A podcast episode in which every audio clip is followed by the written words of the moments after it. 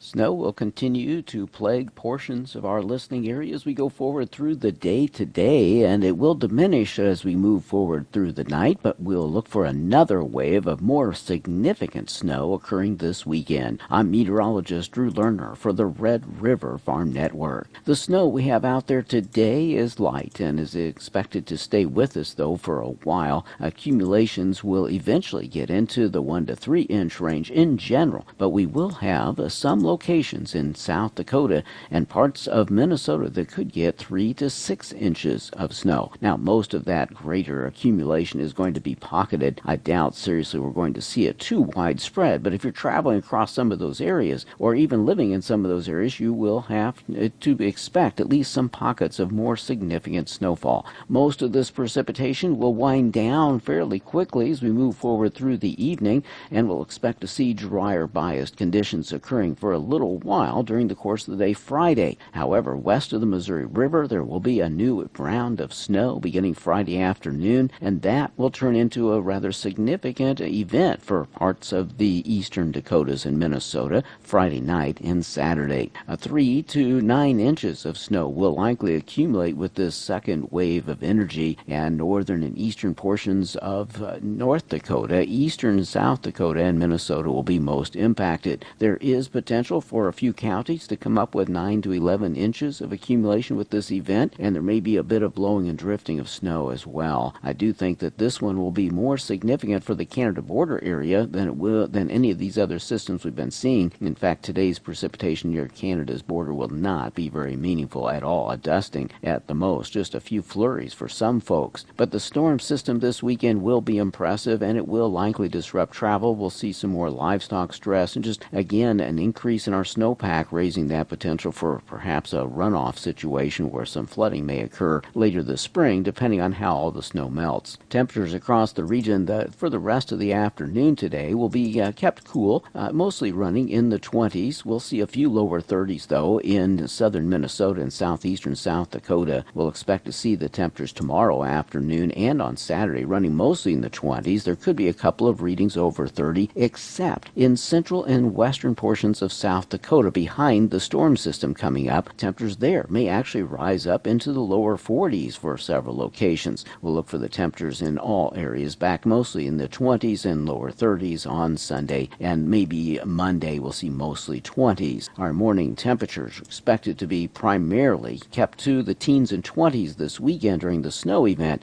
but will slip back into single digits and teens on Monday, and we may see the same thing for a few areas tomorrow morning. For the Red River Farm Network, I'm meteorologist Drew Lerner.